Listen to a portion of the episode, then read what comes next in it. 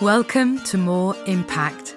For the next 20 minutes or so, I hope to inspire you to step up and make more impact in every part of your life. I'm Deborah Ogden, and for over 15 years, I've been working with clients to step up and stand out with a powerful personal brand. Through this podcast, I want to bring you ideas and inspiration to allow you to do the same.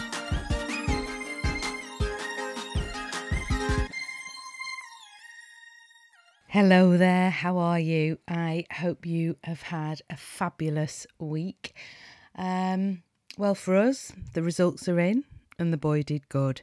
Uh, for those that weren't listening last week, we had GCSE results this past week, and honestly, I think I was more stressed with my son going getting his results than I was for my own.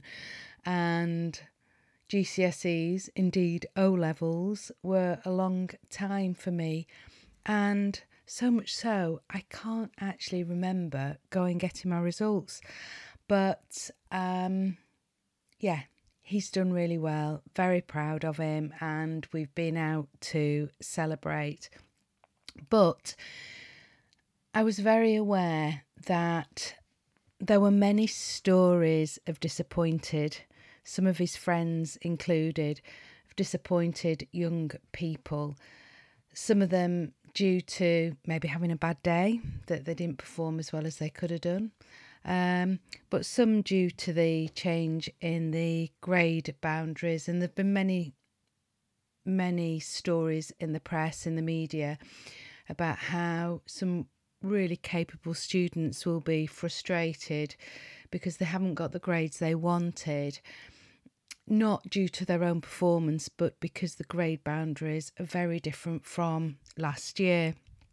And this impacts people in different ways. Yes, it might mean that they don't get the college place they wanted. This has impacted a couple of my son's friends, but they haven't reached their expectations, maybe their personal expectations, or the expectations put on them from those around them, be that from their teachers, from their parents, and that, or from themselves. And that can have deep seated implications for confidence and self worth going forwards. So, this really made me think about the pressure that exams and measuring people's capability with academic exams. It made me think about the pressure that it puts on us. And although we were celebrating, there were a lot of people that were having to rethink about the way they were going to approach things in the future. And one of my friends shared a post by Jamie Oliver, and he was saying that a lot of bright children are suffering with dyslexia and they are they will be frustrated by the results that they got because the education system does not play to their strengths. And for me that's the phrase that stands out there playing to our strengths and I'll come back to that in a minute. But he says you know don't let that define you the wider world is much more open to you coming at life in a slightly different way. You don't have to be conventional, but you must have the confidence to do it. And that school is only one part of life and embrace everyone's inner genius and that comes in very different shapes and forms and i thought that was a lovely piece that around you know you don't have to be conventional but you must have the confidence to do it. And whether you're a young person or a not so young person i think this is such a great skill that we can all learn to embrace our inner genius and to have the confidence, not necessarily to do it in the conventional way, but have the confidence to do it in our way. And that's what I'd like to explore this week because this is something that presents itself to me in different forms in my work on a day to day basis. It shows up in many different ways, and from my own personal experience, I was never the brightest. I was not academically gifted in any way, but I had to work hard. And I realised that actually I was average, not just academically, you know, I wasn't great at sport. I was always at the bottom of the uh, one of the last to be picked in rounders, but I worked hard and I realised that there was another way. And this is something that I realised quite early on in my career that if I was enthusiastic, if I showed up, if I used my skills of connection and communication and I developed those, if I used my empathy, then opportunities presented themselves to me. And if I had the confidence to follow up on those opportunities, I didn't let them pass me by, then more doors would open. And this is something I talk about with my clients on a regular basis because it shows up in different ways for different people. So often, um, it's important to be able to articulate these. What did um, Jamie Oliver call them? These inner inner strengths. Um, he talked about we must be able to embrace our inner genius, but before we can even articulate these strengths, often the work really starts on recognizing these strengths, recognizing these traits as strengths. And often I have people sat in front of me, often it's women, but not always women, that are presenting with imposter syndrome, with a lack of confidence, with a lack of self worth, that they've been overlooked, that they don't think they're good enough. And this is because they have inherent characteristics that they don't recognize as strengths. They just see them as part of who they are. And they'll say, Well, it's just what I do, it's just who I am. And it's only when we start to probe and I ask questions and share experiences that the realization dawns that not everyone is the same. And those inherent natural skills are something that are part of your inner genius.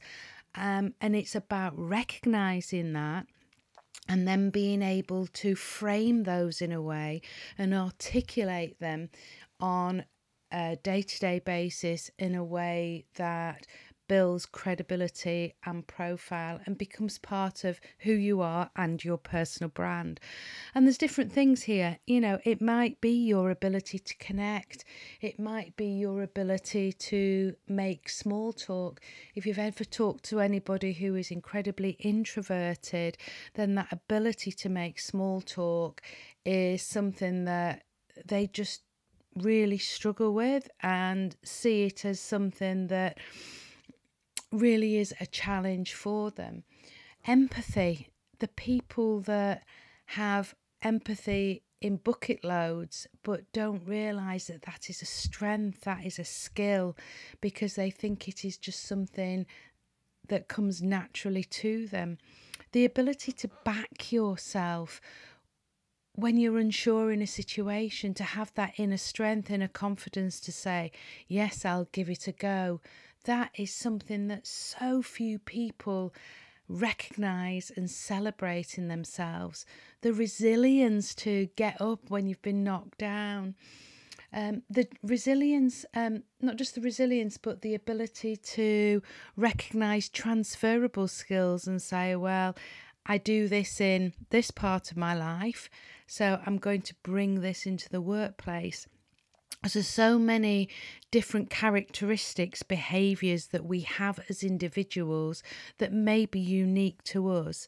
And you will have a unique mix of these, and you will always be different to somebody else because of the experiences that you have lived, your lived experiences. That's what brings these strengths to us.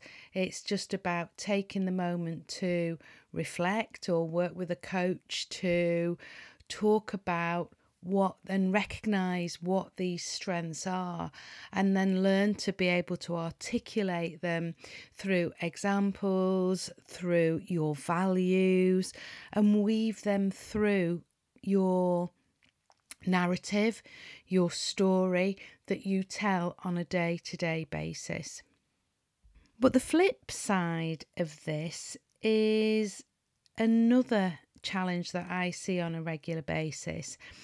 And particularly when I'm working with my clients, but not always, not solely, but it, this often rears its head in professional services when I'm working with accountants or lawyers, and this is where they are highly competitive professions, careers, and it's the academics that people are measured on. And to get into university to get that training contract then the need to prove yourself at the highest level through the academics is key incredibly competitive. I was at an event um, a few weeks ago. I spoke at an event and there were 40 young lawyers in the room. And of those 40 young lawyers, only two of them had managed to secure a training contract. And these were really bright, um, engaging young people that had so much to offer beyond the academics. But the career in law is so, so competitive. And I was talking to somebody only this week uh, pre getting the GCSE results, a friend of mine who was saying that her daughter's doing the rounds of universities at the moment and that they are actually doing away with the personal statements. And somebody said, Well, how will you measure? How will you select the best candidates? if you are not looking at this more holistic approach, looking at their personal statements, because often, as we've said already, these candidates are all achieving high, high grades. And they said, we'll just go for the highest grades. We will not be looking at that more rounded person. Now, that's another topic altogether, but I think there is a real challenge there because there are some students out there that will achieve great things, that will have gone out of their way to show up and achieve in different areas alongside the academics. And I do believe that that should be recognised. Those additional skills are what we need in the workplace to get a diverse range of people. But as I say, that's a, that's another podcast in itself, isn't it?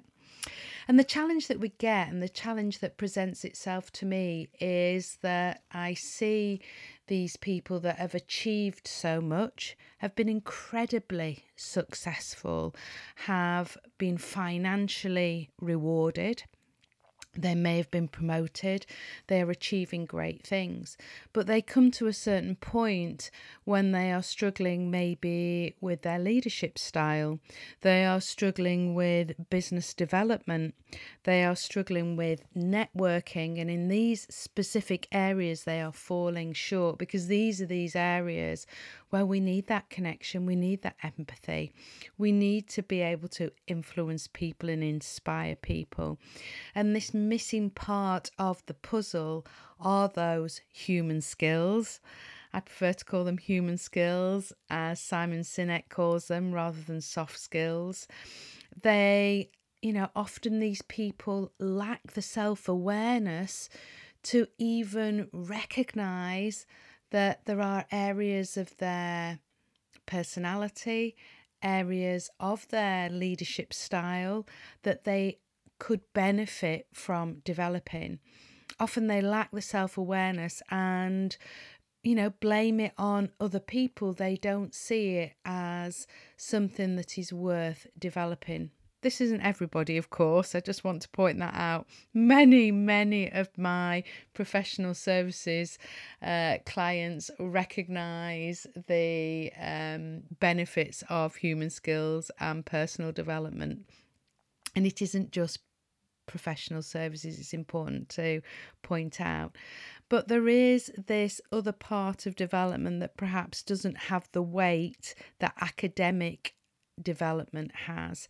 And whereas because of continued professional development, people will happily take the latest course on legislation, health and safety, whatever it may be in your world but they may be reluctant to invest in their personal development, whether it is their presentation skills, whether it is great communication skills, whatever, or even coaching, whatever that may be. And this is actually not just an important part of um, developing great leaders, but it's also an opportunity for them to stand out. I was approached by a chap um, a few months ago now, and I'd done some work with the organisation he worked for, and some of the challenges that I've just talked about had become apparent that they had been incredibly successful and therefore they were struggling to recognize the need for development of these softer skills, these human skills.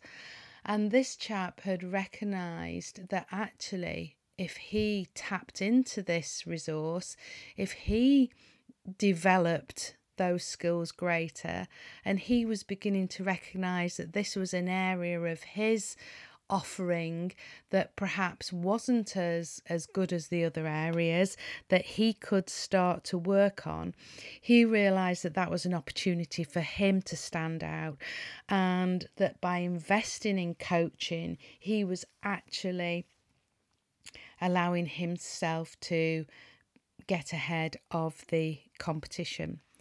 So I'm aware that there are many businesses out there and many individuals out there that, of course, that recognise the human skills, and and often they are the people that I very privileged to get the opportunity to work with, and that's wonderful because I don't have to sell communication skills. I don't have to sell the benefits of personal branding.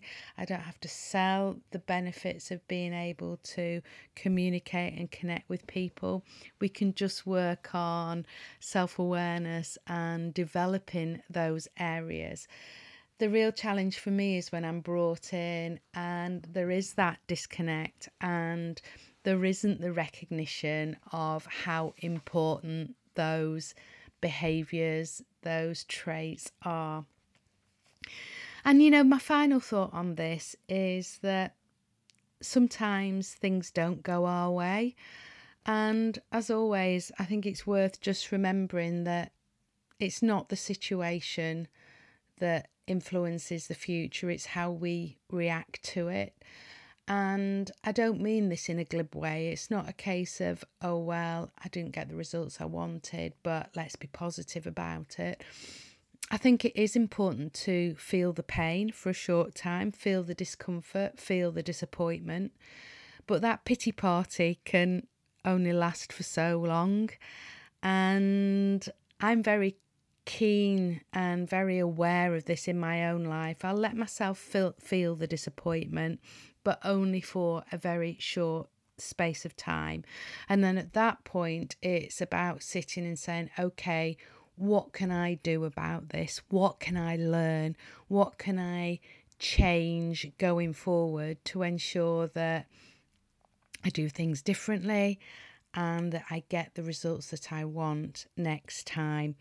And I just want to leave you with a quote that I spotted this week that seems so relevant to this from John C. Maxwell. And he said, Reinvention is the journey of self discovery when you uncover the hidden gems within you.